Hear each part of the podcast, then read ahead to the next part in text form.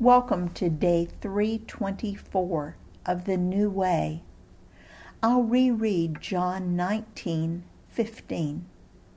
But they shouted, Take him away! Take him away!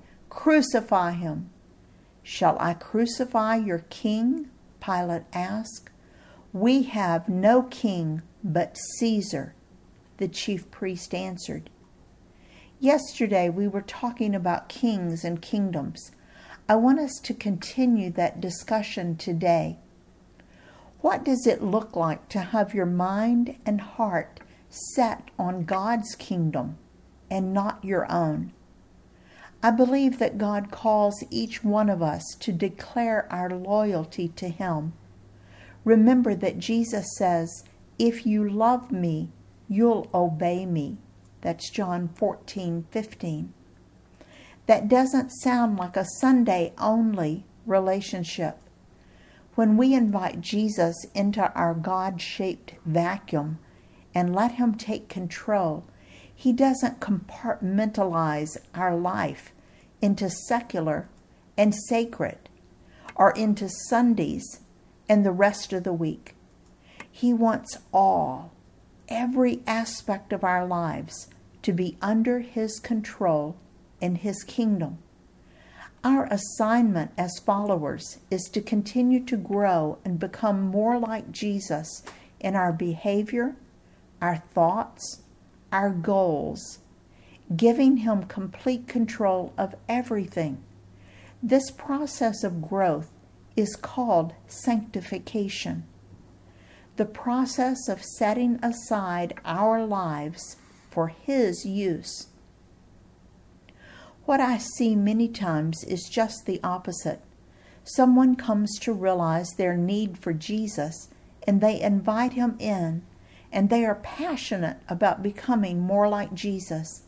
But then, after a few months, they go back to following self and return to old habits and old ways of thinking. Soon their lives look pretty much like before. How sad! That is not God's plan for you.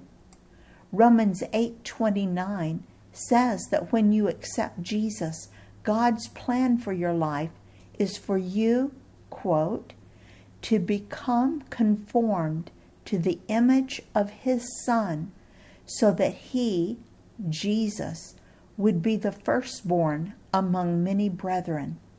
That's the New American Standard Bible. God's plan for you is to become like Jesus in your attitude and motives and actions and thoughts, etc. Inviting Jesus into your life is only the beginning of the new life that God has planned for you. Let me read Romans 12 2. Do not conform to the pattern of this world, but be transformed by the renewing of your mind. Then you will be able to test and approve what God's will is, His good, pleasing, and perfect will.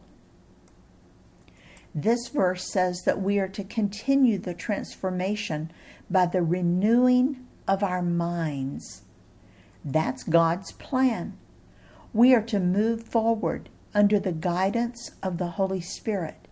He is the one who is our teacher and trainer, our personal tutor, to teach us the next steps and the next and the next. We can prove to be under God's kingship by spending time getting to know what the Father desires in our lives.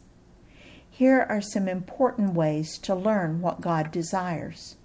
Number one, spend time reading and studying and learning God's Word, the Bible. Number two, spend time in prayer so that the Holy Spirit can teach us what we need to change and to give us direction for our lives. Number three, spend time in worship. Number four, Spend time in fellowship with other followers so that we can be encouraged and strengthened by hearing about their growth and so we can encourage and strengthen them. These are just a few steps that will help you to grow and become all that God has planned for you.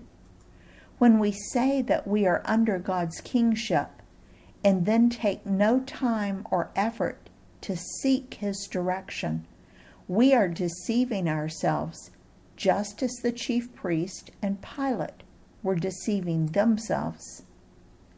In his service, Dale.